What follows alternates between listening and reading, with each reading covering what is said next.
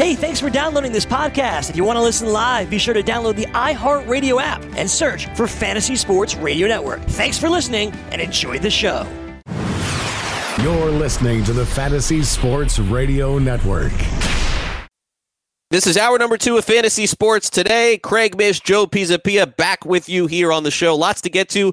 Baseball in this hour, a little bit of NFBC high low. We'll look at some win totals in baseball as Fantasy Sports today is back right now.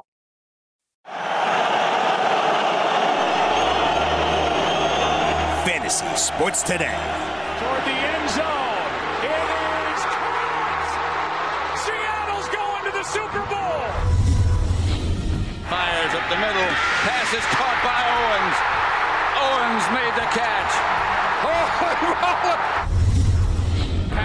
Is caught. Diggs. Sideline. Touchdown. Unbelievable.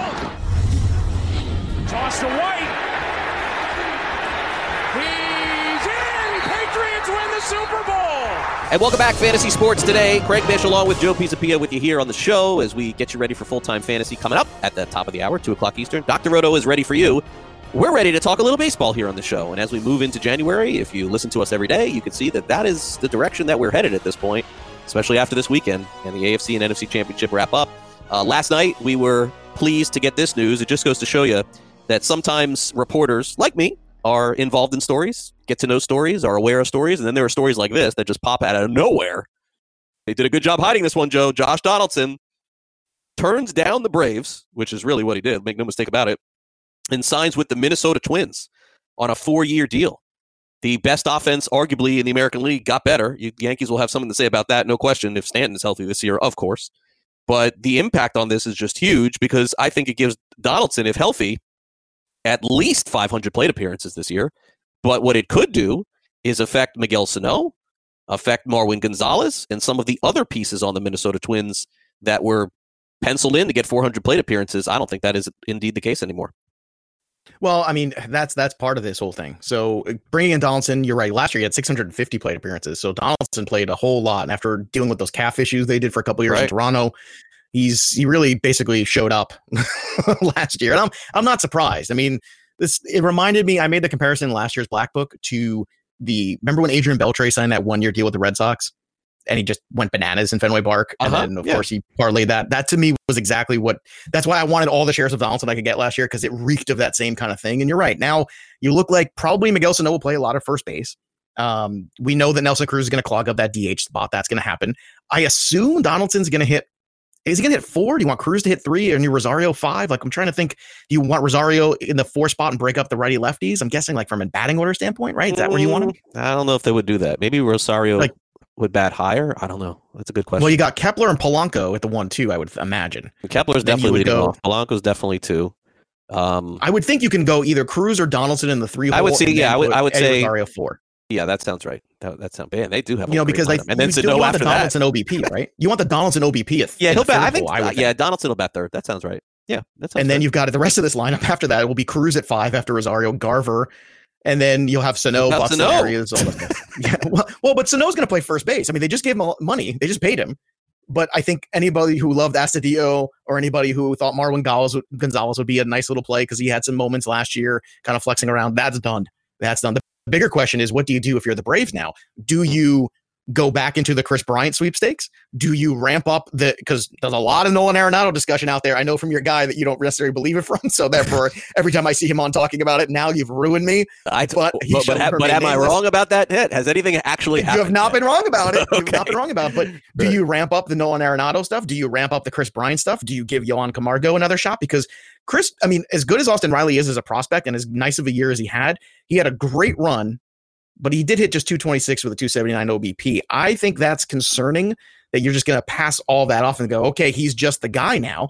I know he was good at AAA. I I'm not trying to take anything away from him because a couple years ago he was a prime prospect and then he kind of fell off. And then last year was the bounce back where he had a 992 OPS in AAA. They Right. brought him up after 44 games. He had an incredible stretch when he first got brought up, which is hitting bomb after bomb after bomb.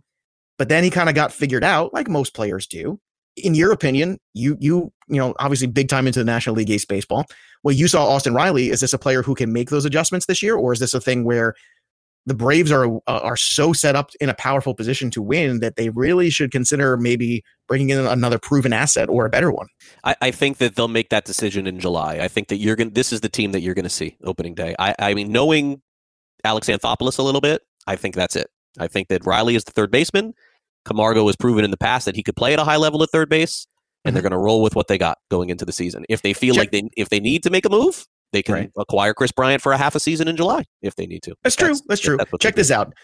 Austin Riley in May, 15 games, he hit seven home runs, 20 RBI. Hit I remember. with 1143 OPS. Then in June, he hit another seven home runs with 17 RBI, but dropped down to 226 Yeah. batting average of 287 OBP. Then in July, he had 156 with 214. That's a big question.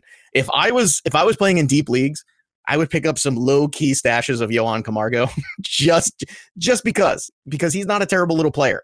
He's a guy that can swing the bat a little bit, flexible player.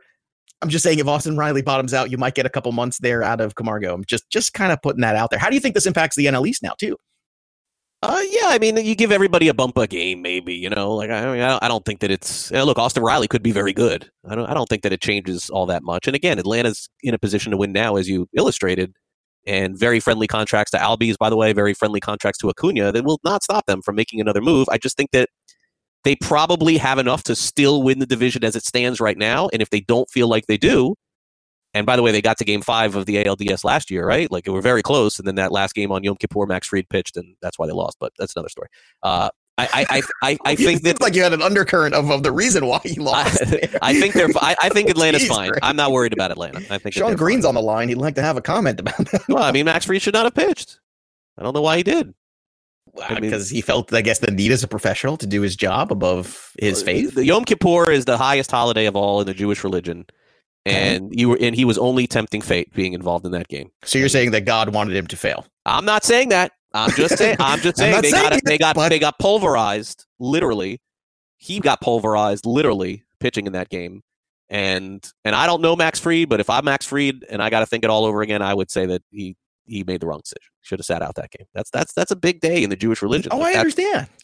I, I, I, I totally, I get it. I totally get it. And, and, and again, uh, I wouldn't tell anybody how to do their religion, but it depends on how religious you are in every Right. situation. And like me, who's not at all, you know, I, I, you know, I, we're on the opposite ends of spectrums of those kind of things. Yet I, I don't ever want to disrespect somebody else's beliefs because that's what makes this country a great thing. and- right? That, and that's fine. It's just I personally would not if Max Fried in the future would ever say, with all due respect to him, like I'm a very religious Jewish person, I would say that you're a phony because you pitched Would in that you, game. if if they came to you and said, Craig Mish, something terrible happened and and uh, well, maybe not terrible, but uh, Joe Buck can't do the Super Bowl this year, and you're the only guy who could broadcast a Super Bowl, but it's on Yom Kippur. I know this is not. I wouldn't do it. You wouldn't do it. You would Wouldn't pass on, on Yeah, broadcasting the have- Super Bowl. I would have to pass. I would. I, I on Yom Kippur. We You're going to heaven. No, I am definitely not. in. I am You're definitely going- not. But if you're not going anyway, you might as well call the Super Bowl. No, but that that's just I, and, again and again the other part of it too is that I wasn't raised like super religious or anything like that, but it would hurt my family too. Like I, I they would be my wife would not like it. But can't you just I- atone I- for it next year? I- my Can't kids, I would be setting a very bad uh, uh, sentiment for my kids. But, can't- but isn't the whole point is atoning for sin? So go out there and sin a little, and next year be like, "Hey, I called the Super Bowl. It was the wrong thing to do. Forgive does- me." I And then you're understand what you're saying, and it's a fair assessment. Isn't that the whole? Isn't that the whole process? Is sinning and then being okay? but You've not on that sinned. day. Eh, it's just another day. You sin on the day. What's the no, difference? you go back. You say next year. It's like it's like Catholicism. Hey, I screwed up. Oh, you're forgiven. You, you say a bunch of these things, and you, you say a bunch of poems, and you're good. I mean, what's the, what's the, what's the problem? Again, I'm not super religious, but that day is the one. All this Super Bowl, Craig, Craigie, Can't do it. Super Bowl. Joe Buck's out. Jim Nantz can't do it. I would have. I would. I would. I would have felt differently ten years ago than I do now. If you're going to hell anyway, you might as well call it the Super Bowl. I'm not saying I'm going to hell. I'm just saying that. I'm just saying you're a bit, a little too vociferous on me going straight. I'm just saying, but you've got an out. There may be a- I- I have a layover just before I go- to atone for your sins, and you've got a huge one. You could do two days at Temple. Joe, it Make a will not huge be- donation Joe, from that check from the It, it will Bowl. not be a direct flight to heaven. I may have a layover in Denver. Definitely a layover in Dallas for you. I've hung out with you. DFW. I gotta have a layover. All right, we'll be back with more fantasy sports today. We'll play some NFBC high low. Don't go away.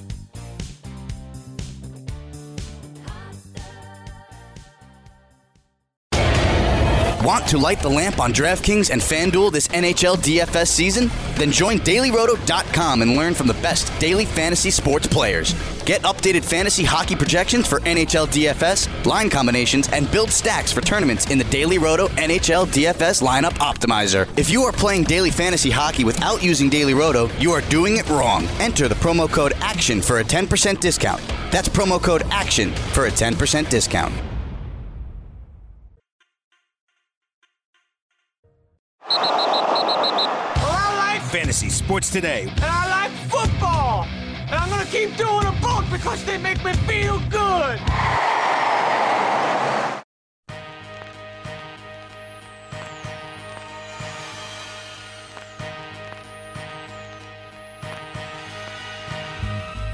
And welcome back to Fantasy Sports today, right here on the show. Craig Mish along with Joe Pisapia, and uh, the NFBC is uh, well underway with their drafts here. So we're paying attention to the average draft position. We're playing a little game of high-low here on the show, as we do during the week.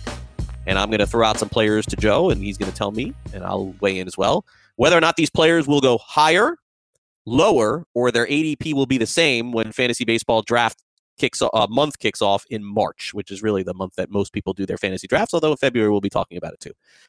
Let's start off in the hundreds. So we'll go uh, player 101 in the NFBC to 199, and we'll go with hitters. Hitters, five hitters here. Will they go higher, lower, or will they stay the same in one month from now? You ready? I am ready, Craig Mish. All right, here we go. All right. Rhys Hoskins at 112 overall in the NFBC. Higher, lower, or the same in March?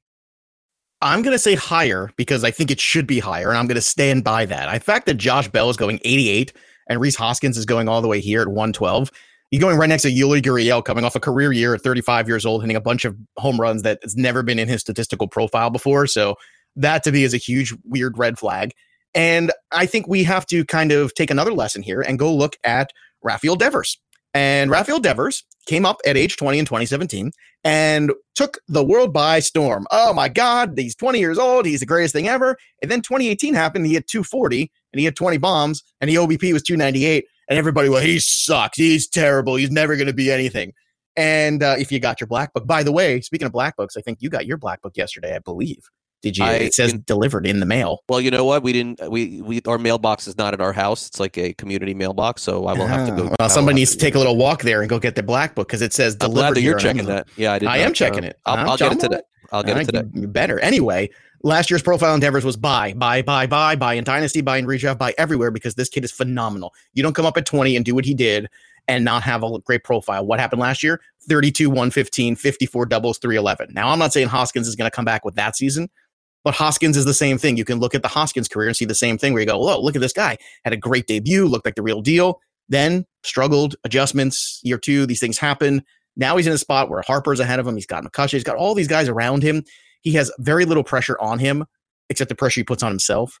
And I think he is one of the best investments you can make in terms of first base, outfield, just having a power bat there. Is he going to hit 320? No. But can he hit 260 with 30 bombs? Absolutely. And I think that's what you're looking for out of Hoskins this year. And I think his ADP is frankly a little insulting right now. And I think just like Devers last year, and I'm using him as uh, uh, the same kind of situation and the same uh, you know through line in terms of storytelling here. Mhm. I don't see why he can't rebound from the 226 season and have, have a much better year because frankly, even last year he struck out too much, but he still had 29 home runs and drove in 85 runs and scored 86. How is that not a better piece potentially than Josh Bell, who for the first time emerged, or Yuli Gurriel and the same guys going around him? It's crazy. Give me Hoskins. Yeah, I I agree. Um, going a little bit too low right now. A lot of predictability. That's the word I would circle with uh, Rhys Hoskins. You virtually know exactly what he's going to give you, and he's not sexy anymore, and he's not a rookie anymore. Perfect. And so that's Perfect. That's the reason why people don't want him. But I will gladly take him on draft day. And you're right; he was a little bit down from last year, but I think Philadelphia as a whole was a little bit down from last year. So I think that there's a good rebound coming here. Okay, let's move on to our second name. It's Oscar Mercado of the Cleveland Indians, going 118 overall. I could not have been more wrong on this player. I watched Oscar Mercado in spring training every day come up with the Cardinals. He was tr- he was a basically meaningless trade with them. I think Rob Kaminsky was involved in that trade or, or somebody a couple years ago with Cleveland. And I thought he was a bit player. I did not think that he was anything special. And this dude hit 15 home runs and stole 15 bases last year with the Tribe Never in my wildest dreams did I think that that was a possibility as this little tiny infielder that was coming up in the organization. Um, I'm not taking him anywhere, but his ADP is 118 going into the season. I think that he should be going a lot lower. This guy has me circled as sophomore slump headed my way, but certainly I can understand if people don't know the background here, they would just simply look at his numbers last year and think that they're repeatable. I don't think they are, Joe. I don't think you were wrong. Hot take. There you go. I don't. I think your initial setup is exactly right. Everything broke right for him. And then look, you know, sometimes guys go to organizations and guys say, "Well, you got to change your, you know, your your swing path, and this changes." And sometimes things like that happen, and that's fine. But I like to go on track record, and I'd rather be wrong going on track record and being safer than sticking my neck out at this kind of ADP on a player. As a career minor leaguer, the guy hit 254 with a 678 OPS. It's amazing. What about that makes you excited? I'm just saying, no, what about it, that it, makes no, you it's, think it's that remarkable. To? I, that's why I never. I mean, look, no, I don't think anybody could have seen this happening. But even when the Cardinals traded him, I thought it was Kaminsky. I was going way too far back. He was traded in 2018 for Conner Capel and John J H O N Torres. They gave him away. Like, I mean, are the were the Cardinals that wrong on this player? I don't think so. Uh, look, I, I think that it's absurd that he's going right next to, let's see, Eduardo Escobar after the season that guy had. He's going right next to Michael Conforto. Uh, if you're talking about other outfielders besides Conforto, the next group is Michael Brantley, a far superior hitter to him. Um, it's it's nuts. It's absolutely nuts. Max Kepler is going 143. Craig, try to digest that for a minute. That Oscar Mercado has a higher ADP than Max Kepler. It's What because of the are we living steals, clearly, but I, I just I don't. But this is exactly where you go wrong. So you're going to try your best. And look, maybe over a full season he steals 15 bases again. Okay, maybe. So so what did you give up in order to get that? What did you sac what kind of complete productivity did you sacrifice from a guy like Escobar who might hit 30 bombs again and then score 90 and drive in 90? Why? Just for 15 steals from a guy who could hit 250 next year? That's bananas, man. I would never do that. Yeah, it's a surprising number for me. Uh, Franmil Reyes is at 146. He went from the Padres. Uh, if I'm not mistaken, Franmil Reyes is going to get a nice opportunity uh, this year to play again with the uh, Cleveland Indians, if I'm not mistaken. Last year, he hit 237 for them. He had 10 home runs. There's a ton of pop in that bat, and that's why he is at 146 overall. Uh, unfortunately for me, I don't know that I'll be in on this player either, Joe. I think this may be too high for me on him, too. Yeah, he's he's going in the same group of players where I think he belongs. Now, to answer the other question too, because I think I got so mad, I just I, I wanted to give you all the credit for being right on Mercado, even though. Well, I don't know if I'm right or last year. wrong. I mean, we don't I'm going to say that his ADP actually goes up, and that's even more bananas. Right, I think that's going to happen. Yeah, I mean So Reyes, me Reyes hit 37 home runs, and he he has a ton of power, and I get it, but I, I, think it know. stays I'm flat. just- I think it stays flat because I think there's going to be people in your drafts. He's going in the same conversation as Kyle Schwarber and Aristides Aquino, and I don't believe in either of those guys necessarily. but how would you rank those three? I would take Reyes, Schwarber, Aquino. I would take them in the order they're going. Okay, but because I'm a bit of a Franmil Reyes mark, and it, and that's because of the DFS world. That's because he was one of our favorite guys because of his splits and how much he just pounds from one side of the from the uh, from the left the lefties. It's just it's unbelievably so good. like you just want to put him out there. But Franmil does have elite power, like you keep saying. And you know where are they going in the outfield with Cleveland? I think Franmil's the answer of where they're going. That's the guy that they believe can be that guy. So I'm going to say he stays flat here because of the other guys have a similar profile. Even Willie Calhoun's and the guy's similar profile. Um, so, but I, I like Franmil more than the other guys I talked about. All right. Well, that's fair enough. And, and look, some of these guys we have to be in on, and some guys have to go higher and lower. That's part of the conversation. Well, I'm in on I'm in on uh, Rhys Hoskins. Hoskins. okay. Um, how about, how about uh, let's end with this one? Gavin Lux of the Dodgers. He's going ADP 159 under the assumption that this is going to be a really good uh, first full year for Lux playing in the in the big leagues. Are you in on that going into the year? Uh, will he go? I, I think that obviously he's going to go higher by the time March comes. This kid's going to just set the world on fire in spring training. No doubt that's coming. Uh, but will he be worth the investment? I'll, I'll have to take a deeper dive into him when we get closer to spring. Uh, I'm gonna say he goes higher as well. He's at 159 right now, like you said. But Lourdes Gurriel had a phenomenal. I mean, when he came back, he looked like a 30, 90, 90 He did. player. Mhm. I mean, and he's going right around the same ADP. So that there's another guy you could throw that whole conversation we just had about Franmil Reyes, and I'll take Gurriel over all those guys. I didn't see him here at 157, but I think Lux will definitely go higher. He'll be the new toy. I think he'll be a really good player um, because we've learned these guys when they hand over the jobs to the Alonsos and the Alvarez's and all these guys the last couple of years, very rarely has an organization been wrong. I don't think Vlad anybody was wrong about. I think he just wasn't healthy. And then by the time he settled in in the second half of the year, he was good and he'll be better. But yeah, I, I think it's going to be higher. And if it gets too high, that's when I'll be out. Right now, I'm in. But if it gets into that 120 range, I'm out. All right, fair enough. We'll take a quick time out on fantasy sports today. We got to dive back into our season win totals here on the show. We have not yet hit on uh, some of these teams. And by the way, they came out in Caesars yesterday as well. So we'll dive into some differences there when we come back after this. Don't go. SportsGrid.com. Betting insights and entertainment at your fingertips 24 7 as our team covers the most important topics in sports wagering real time odds, predictive betting models, expert picks, and more. Want the edge? Then get on the grid. SportsGrid.com. Fantasy Sports Today with Craig Mish and Joe Pisapia.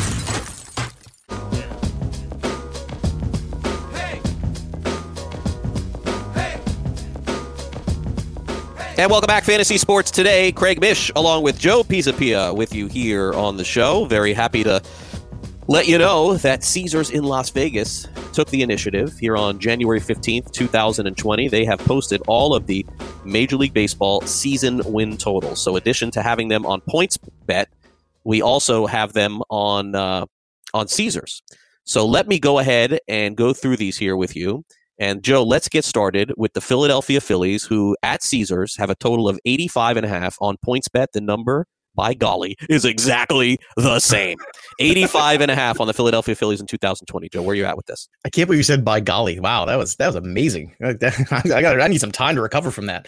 Um 85 and a half, you said? I think that that's kind of spot on. It's a number I would stay away from. I, I think this, especially with Donaldson now with a little bit of clarity there, I think this NL East kind of pull, plays a little bit closer to the pack here. I really do. I know that Zack Wheeler's a nice addition for them. and I do believe Hoskins is going to have a good year. And I think Harper had a good year last year. You know, may, I don't know what people's expectations were, but damn, that was a pretty good season statistically speaking. I know it started off a little slow, but who cares? But I still look at the Phillies and I look at the bullpen, I look at the back of the rotation, and I see question marks. And I and I still think that the Nationals are going to pound them with their pitching, and I think that the Ash, the uh, the Atlanta Braves are still going to be better than them with that offense that they have, and the Mets will be very competitive. So it's hard for me to see them get to 90 wins. So I'm going to walk away from that number. What do you think about the Phillies this year?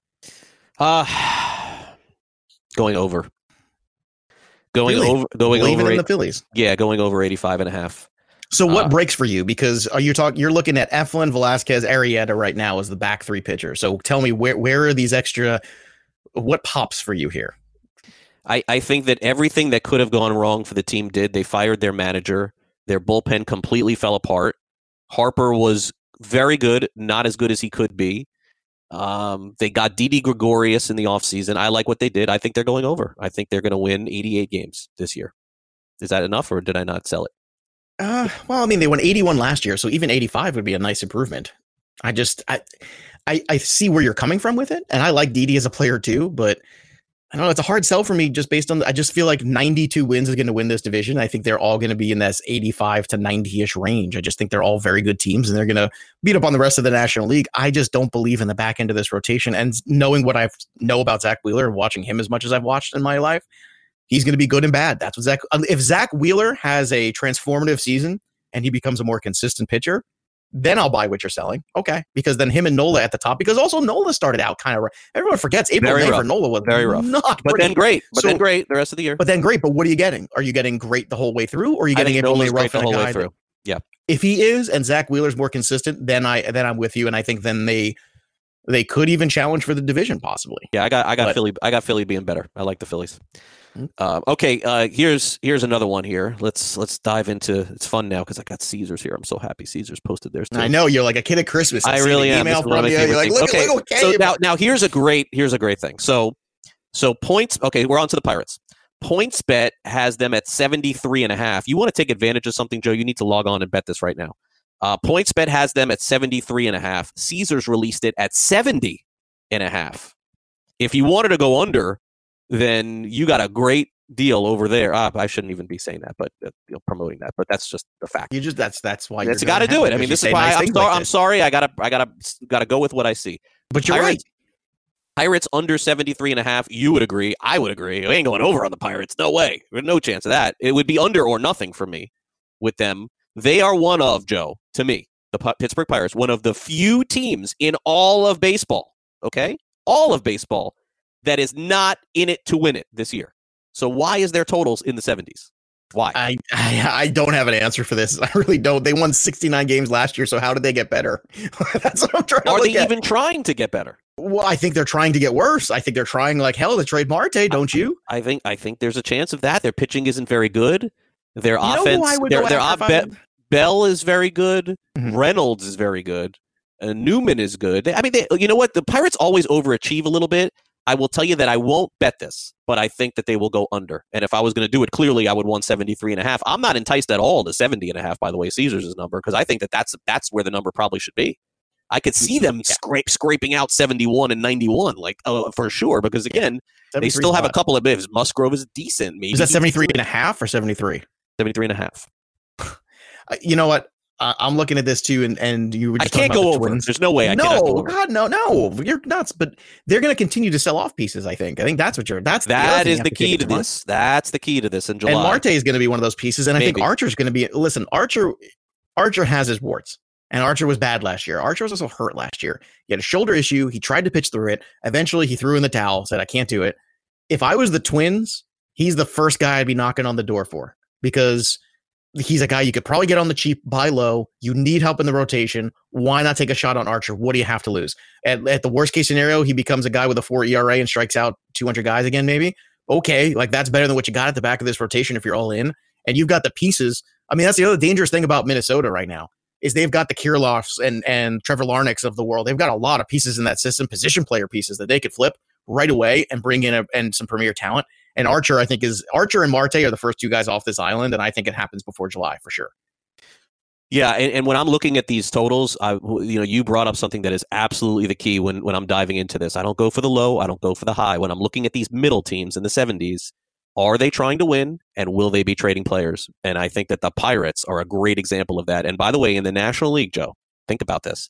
How many teams are not trying to win in the National League this year? Um, I, not I think lot. I think I got two, and that's I was it. going to say two. It's it's San Francisco Giants Pittsburgh. it's That's it. Pittsburgh. Yeah, That's but- it. And both of those totals are way too high. And and the other thing you're not talking about with Pittsburgh that you should mention is how many games are they going to lose even if they have a lead with the bullpen they have? Kyle Yeah. Crick and Keone Kela Oh, are really. that's true too. Yeah, are we really- finished forever. Yeah, Do we really? Yeah, it's not like they have a closer anymore that you rely on. and they've done nothing. And they've done nothing. Well, they've done Yeah. nothing because, like you said, they're not interested in competing. They right fired now. their GM. They also have done a terrible job. I mean, I, I don't know what's Trades what been the- awful. Yeah. They've been a terrible job of trading guys like Glasnow, trading guys like Cole, and not getting enough back. No, they didn't. No, That's- I like, I like the- Jason Martin. I think he's going to be all right. But yeah, what's the? I- but what about where, where's Taillon? Where, what's he at right now? he's missing some of the season. Is that where is that where he's at? He's missing some mm-hmm. of the season. Okay, Yeah. The, the, the only thing that would push them over is their pitching does have some talent. Trevor Williams is a talented pitcher. Archer is a talented pitcher if he can get it straight. People are going to love Musgrove again. I'm not taking him, but Musgrove is a talent. But like they could Musgrove go, shows you moments, but I, I don't believe in any of these guys they could get a decent rotation out of this, and they they are able to overachieve every year based on what they've had. But that was hurdle. Uh, there's just a big change in Pittsburgh this year. Well, and- don't let's also consider the, the back end of this lineup too. Colin Moran, Kevin Newman, Adam Frazier, Jacob Stallings. I'm okay with those guys. I'm not. I'm not that down on that. Colin Moran is is a quad A player. But think we all but, but again, that, if they won 72 games, it would not shock you. That'd be 72 and 90, Joe. That's not bad. That's why the PointsBet one at 73 and a half is, is the advantage there. I agree. All right. I mean, when we get to two teams in 10 minutes? That's not a good pace. That's because we're awesome. Okay, Yeah, it's a long January, Mish. We'll save yourself. we'll save the Giants for another day. Let's end with the Padres because that's going to be one we're going to probably be the biggest on. Uh, the, the San Diego Padres. All right. Uh, PointsBet had it last week at 84 and a half. It has come out at Caesars at 83 on the Padres. I think this number is about right. They are trying to win as hard as any team in baseball. It is do or die for AJ Preller. This is it. They have to win this year. He fired the manager and hired Jayce Tingler. I mean, no disrespect to Jayce Tingler, but no one had ever heard of that dude before he got hired. This is a hand-picked guy. They could have had Ron Washington. They probably should have had Ron Washington as their manager if you're trying to win. I, I think this number is spot on, man. Like this is like an, a 500 team, maybe a little bit better, maybe a little bit worse. I could see them adding players at the deadline too. Too dangerous for me. I'm going to pass. I think this is uh, this is right where the number should be. You know, it's a 14 game improvement from last year, right? It's a big jump. Well, I'm not saying it's an impossible one, but it is a big jump. Like, well, just, well, well, they well they got Tommy Pham. That's going to be a, an add in wins for sure by a win or two. This is another team where the I, I like the pro. I thought the Profar acquisition was low key nice. I actually, I thought that was actually a mean, smart. I, because I think they made yeah the, the best the only thing offseason. you play everywhere. I mean, if Drew Pomeranz is a stud, that's a huge move for them. That's a huge. That, that's another one too, because Yates was very good at the back of that bullpen. Pomeranz with Yates is a great combination theoretically. Paddock, I'm not. I'm sold on Paddock. I'm a Paddock guy from last year. I'm a Paddock guy this year. Garrett Richards is the huge enigma because that was the signing that they had last year, where they, they signed him knowing he wasn't going to pitch for an entire season. And all I kept thinking was, man, I can't wait to see what happens with Garrett Richards in 2020. Let's see what happens in spring training with him if he looks good, because Garrett Richards has had some moments in his career where he was a very good pitcher. But you're asking Lamet, Lucchesi really to step up in the void here. And I think Machado was another guy too, where everyone's expectations were through the roof, and he still had a pretty good season, and he's being very undervalued in fantasy. 14 games is a lot. I think they can get they're, they're like the White Sox of the National League. I think they're going to be much better, but I don't think they may be 10 games better or 500 better, but I don't know if they're going to be 14 games better. What's the number here? 84? 84, 83 in Vegas, 84 and a half on PointsBet. I'm going to go over on the 83. What's, what's your feeling here? I'm a pass. I'm a pass. I think this is I a five. right I, I think it's Yeah. a 500, 500 team. team. It's a five, Which is good. That's a that's a 14 game improvement.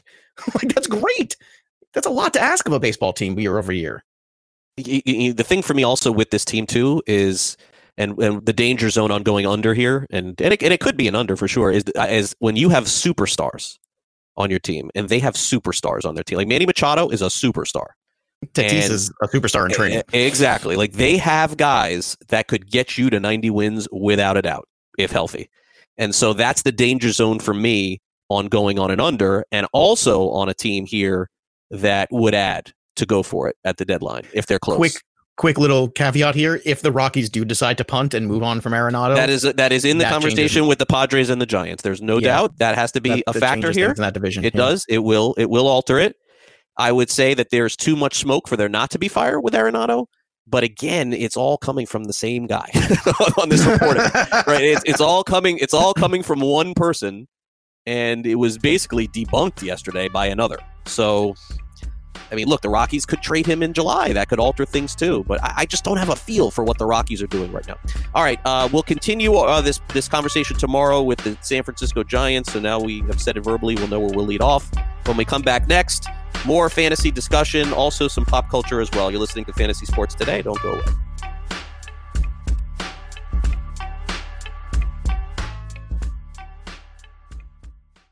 SportsGrid.com. Betting insights and entertainment at your fingertips 24 7 as our team covers the most important topics in sports wagering real time odds, predictive betting models, expert picks, and more. Want the edge? Then get on the grid. SportsGrid.com.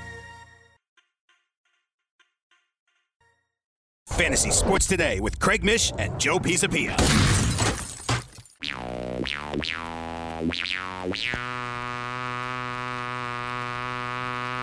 And welcome back to Fantasy Sports today. Craig Mish, Joe Pisapia with you here on the show. We'll be back tomorrow, Thursday, normal time, normal show, 12 to 2 Eastern. But Dr. Roto is coming up in just a few minutes. Stay tuned for him. Uh, Joe, interesting story posted by uh, former coach, former big league player, uh, Tim Flannery on Facebook yesterday. What did you make of it?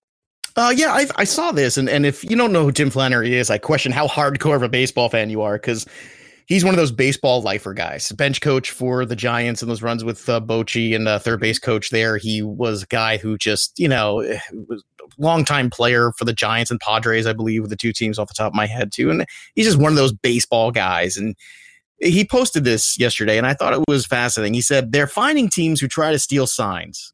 I just got out in time. Now, granted, let me preface this also by saying the Astros were wrong. They were absolutely wrong because Major League Baseball made it very clear electronic use of doing this is wrong. But then we start talking about, well, what's cheating and what's not, and and what's part of the game and what isn't. And people are going way too crazy about getting bent out of shape about it. But he said, I need to speak out. Normal is changing, and today's norm is not the norm. For 26 years, I was in the big leagues 10 as a player, 16 as a third base coach, 20 if you count the other years of learning the craft and playing in the minors, blah, blah, blah. 25 World Series games under my belt, seven elimination games, seventh game of a World Series, five World Series, three World Championships. I know it doesn't mean much to of, of those things in front of a computer with the answers, but I'm going to make a long story short. I had a video camera on every third base coach every single night. I spent hours logging tapes trying to steal your signs and finding a way to beat you. You as well did it in New York. I knew the Valentine Mets did it. I knew the Cubs did it. I knew the Diamondbacks, the St. Louis Cardinals did it. I caught them. That's what's fun about, and that's where the fun begins. You F them up by changing the signs. You tell the boys, if I put a hit and run on the first pitch, don't do anything. And then they will pitch out, and then they know that they think they have the signs. And they keep going back and forth. And basically, what he's saying is, I tried to out scheme you, out scheming me, and this was the chess match of baseball. We had an advanced scout that could watch you at third base coach for three days and be real close to getting the signs, and he would send his report, and I would watch you, and I would have a camera on you. And if you haven't played, you don't understand how important this part of the game should be. He goes on at the very end to say this uh, all this stuff about how uh, they look at their cameras, and we all used to steal signs. They would see in their minds S. They have the same sign of hit and run and we have. It's propaganda. It's warfare. It's trying to beat you. So why you claim people aren't watching baseball because it takes too long? I say you're taking the smarts out of it. I tried every night for 16 years to steal years to steal your signs, either writing or everything you did down to uh, looking at the tapes because I had a camera on you just like you had on me. Please leave the game alone. And every writer who wrote articles on this, be in church Sunday because I know for a fact every one of you looked at body language, vibe, and found a way to snake another writer to get the feature, to get the win, leaving it with no creativity, no thinking, and the dumbing down of the greatest game ever. Not that I know anything about it. Peace out, Tim Flannery. Now, he brings up an interesting point here because what's the difference of having cameras and having this information being able to relay it in a different way as opposed to relaying it with a trash can in real time? How far apart are these two things? Again not making an apology for the astros but craig as a baseball lover as you are how far off are we in this? And is it really such a big deal if it's all cameras all ramping up on all technology? How do we get it out of the game? And can we get it out of the game yeah, I, I think that the issue that Flannery maybe is off on, maybe his opinions are. I'm not valid. saying it's perfect. I just thought it was a valid, interesting. right? No, no, no. It's all it's all valid and it's all correct. And and this is, I think, the difference in dating back to Rafael Palmeiro as opposed to some of the other players is that baseball had a rule in place that was broken. So if his disagreement is with Rob Manfred putting in that rule that you couldn't use technology in order to do this and the warning, that's that's the story that we can discuss. Right. But there was a rule. Right. And and they warned the teams don't do it. I don't think that there's any argument over that. If the rule is in place and you broke the rule, you got to pay the price. Like there's eh, that's it. The end. And so so why is it? I guess here's the question: Is if teams and he's basically saying, "Hey, this has been like in the '90s and 2000s, we were all using videotape to steal signs. We weren't getting right. a guy on second base and figuring it out. We were having cameras right. uh-huh. taping third base well, coaches. Right, but baseball, yes, but baseball now has decided that this cannot go on anymore. Okay. They don't want it happening. They put a rule in. Teams discarded that warning, and they're going to be punished for that. Right, but I'm just saying now going forward are they going to make sure that teams aren't video? Because I mean, everyone's got a cell phone camera. Everyone's got a. How are you going to stop? How are you going to? How are you going to monitor listen, that? Teams may still try and do it, and they'll get caught. Oh, how is this any different than PEDs, Joe? People are still getting busted for PEDs.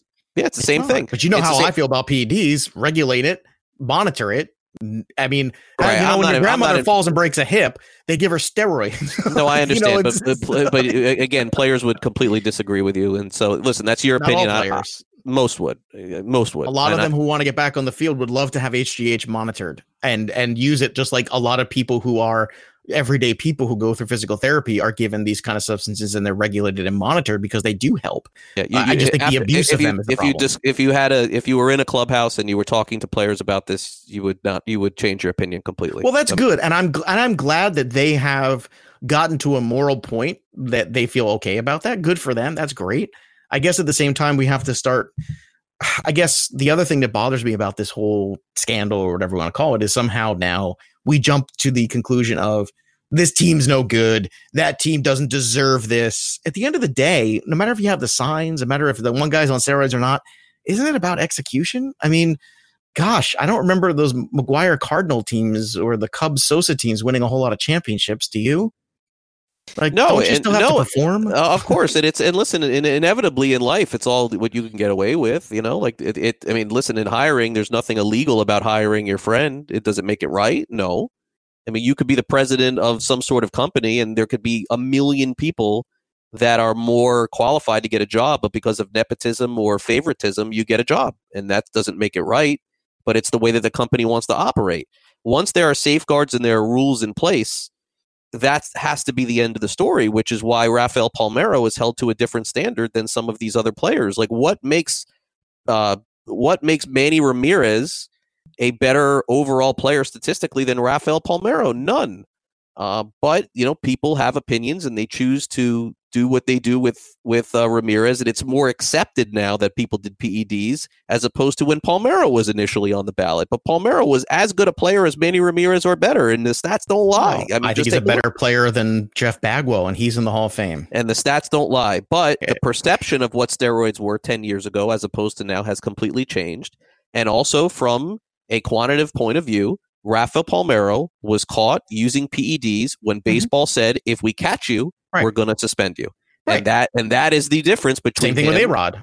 You know, you got caught at a time where we determined, okay, and baseball did the same thing with this. Listen, you guys did your PEDs. You guys stole your signs. Right. You, you had your fun. you, you had it, but now you got to stop. And if you don't, we're gonna we're gonna suspend you. And it's that's hard what's happening. I know they just can't, and, and, and they won't stop always, stealing and they right. won't stop stealing signs, just like they won't stop using PED. Starling Marte was in fantasy a top three round pick, got suspended for half a season. I mean, that, I mean, Dee Gordon got suspended for half a season. I mean, this is recent history. And it's not always, years. and it's not only the guys do like Dee Gordon. Like, there's a perfect example, right? Dee Gordon is what 110 pounds soaking wet. Right. I don't know. Yeah. I mean, and you're looking at him, and a lot of people don't realize that you know, steroids, HGH, and all and some of the other things too that these guys take. It's not all about them becoming incredibly. It's about them being able to play 162 games. It's about them being able to get on the field. Uh, baseball is an unforgiving sport. If if football is the violent, quick game, then baseball is the slow burn grind on your body. And I think people don't understand. And that's why amphetamines were such a huge part of the game. I mean, 80s baseball was wild and everybody was hyped up on amphetamines. And that's part of the reason why I think every, you know, and they all say, hey, we all took our greenies before there. And then you see a lot of milk getting passed around the locker room to come down from it. You say, why is guys drinking milk in 1987? You know, that's why. But, um, you know, it's it's very like I said. I I look at this and then now trying to have perspective with the steroid guys and perspective with all of this. I always feel like it's you know if you win you win. If you play well you play well. If you had an advantage chances are somebody else in the other team had some kind of advantage too and you just got to take it at face value. And even though you could say you want to take it with a grain of salt I don't think you can take away what the team accomplishes or what an individual accomplishes too. Because I'll I'll go to the grave and say this. Rafael Palmeiro we all know what he did and we're all naive if we don't think that other guys that are already in the Hall of Fame didn't. I think we all have a pretty clear idea of who those names are. Let's just stop. Let's just stop living in fantasy land. Let's stop being naive and let's reward the players that were great players in the era they played and stop just yeah. enough. I mean, it Bonds opens up a whole new conversation for uh, for players that were close that you know did PEDs to get above it, and that's I think Palmeiro for, was way more than close. Palmeiro was of, of, course, but again, that's a two hour show for us. So let's let we'll we'll do that at some other point. Um, let let's close out with a couple of quick things here. Uh, uh TV wise, Netflix is posting their uh, video. I guess it posted last night on the documentary of Aaron Hernandez. My guess is being that you are a New England Patriots fan that this would interest you and you will watch. Is that accurate? It does, and I did see that same trailer, and I am interested in it. I think it's um, you know, one of those stories, and it's funny because it kind of ties into what we were talking earlier about Kuechly. Aaron Hernandez was another one of these guys, played football, youth football from a very young age, was the star of youth football, took a ton of shots, took a ton of, took noted head injuries, not just in college that we know of, but also in high school and even before that. And I think those took its toll. And look, you could say he was a, you know, had bad seed things to begin with. But even the people close to him, I think what you're starting to get from that documentary is the where it all went and where you're kind of seeing Antonio Brown go and some of these other guys. And I yeah. think we just need to do a better job of protecting protecting the the the people who want to play this game at a younger age so that when they get to become full grown men that they have a better chance of being able to not end up like the Dave Duersons of the world and not end up like the Jim McMahons of the world and not end up like the Aaron Hernandezes of the world. I think I think as a society we have a responsibility there where we can't stop people from playing football, but we could certainly change the way we play football at a younger age so that we can at least take some of the mileage off and get these kids that when they become grown men at 17, 18, 19 years old and they go from high school into into college to play football, that they have a better shot of a better quality of life if they should play professional football and then afterwards, you know, in their 40s, they aren't, you know, can remember their name or what street they live on. All right, and uh, let's end with this. Uh, Bad Boys for Life officially tomorrow night comes out. Uh, it'll be the number one movie in theaters for sure this weekend. Uh, a movie that, even though it is based here in South Florida, Joe, I have very little interest in seeing in the theater. My guess is that when this comes to pay per view or or DVD, etc., I will check it out. Any interest in you in seeing this finale to the Bad Boys series? Uh, no, I never got through the first Bad Boys movie. Not a big Martin Lawrence guy. The only thing I could tolerate Martin Lawrence in was basically uh, House Party. Big fan of the first House Party. Great movie. Classic. Robin Harris. Hilarious. Uh, love Kid and Play. But I, I never watched the first one all the way through. Never saw the second one. Don't care. I don't get the fascination of this movie. Do you? Oh, it's like the Fast and the Furious, same sort of stuff. People are into it. Yep. I don't. Can't, not. say that I'm. They That's are. a good place to put it because I've never seen one of those movies except I've maybe seen a couple of them, the but you know, again, it's not something that I'll. You know, there's a new Netflix with uh, Ryan Reynolds that's very similar to all of these. It's like if you sit down, you could get through it. You know, I did that Hobbs and Shaw one looked amusing because I do like The Rock and I do enjoy the Jason Statham and Idris Elba. These are all people I like. That that Mm-hmm. Okay. one might tempt me. I might be tempted there. All right. Well, there it is. Temptation is in. Okay. Uh, we need to take one more time out here on Fantasy Sports today. We have our two minute warning coming up next. Would invite you to please like and subscribe to this show, if you would please, on Android or Google Play, or better yet, on iTunes, which is what I have. And then you'll get the show sent to you every single day, including some of the great interviews that we have and will have coming up with a lot of players and baseball, coaches, managers, etc., getting ready for the fantasy baseball season. But up next, it is our two minute drill, and then we send it over to Dr. Roto at the top of the hour. He's standing by with his fantasy extravaganza. You're listening to Fantasy Sports Today with Craig and Joe, and we'll be back with one final comment after this.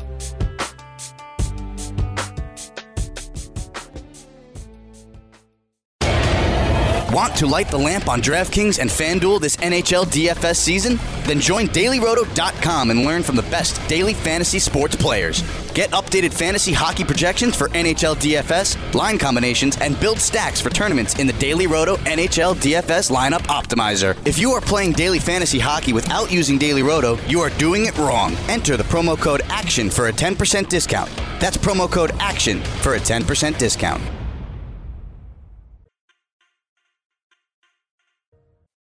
Fantasy Sports Today with Craig Mish and Joe Pisapia.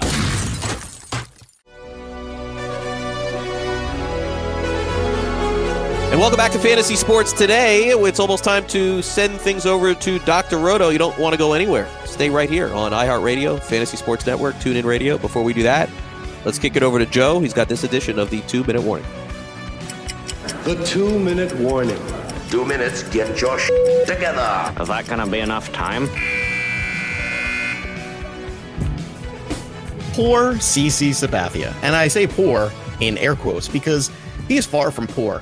CC Sabathia has had a lot of great moments in his career, made a ton of money as well. CC Sabathia, though, feels cheated. They didn't get one more ring because, well, the Astros in 2017 beat up on the Yankees. Well, that's unfortunate. I, I wonder if he felt cheated, or maybe the, the Phillies or, or some other team might want to, you know, talk about how, you know, he felt cheated when Alex Rodriguez had some great runs for the Yankees and put a lot of money in Sabathia's pocket with a lot of W's. Or, or maybe Ryan Braun, who was uh, obviously convicted of taking steroids and obviously pretty much on them when he had 37 run home runs in that great run that they had in 2008 when CC Sabathia basically helped put that team on his back along with Braun and went right into the playoffs and then took that run into a huge contract. So I don't think cheated is necessarily the right word you want to use, CC. I think you just want to say nothing. Because you know why?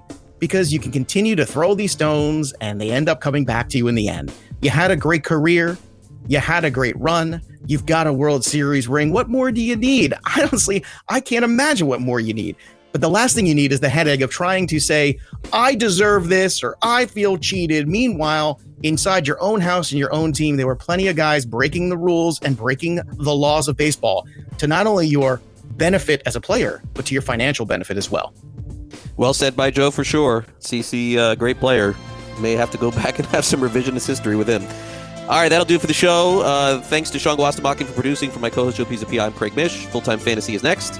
Joe and I will be back on the Thursday edition of Fantasy Sports Today. We'll get back to some AFC and NFC Championship talk. Have a great Thursday, everybody. We'll talk to you tomorrow at noon. See ya.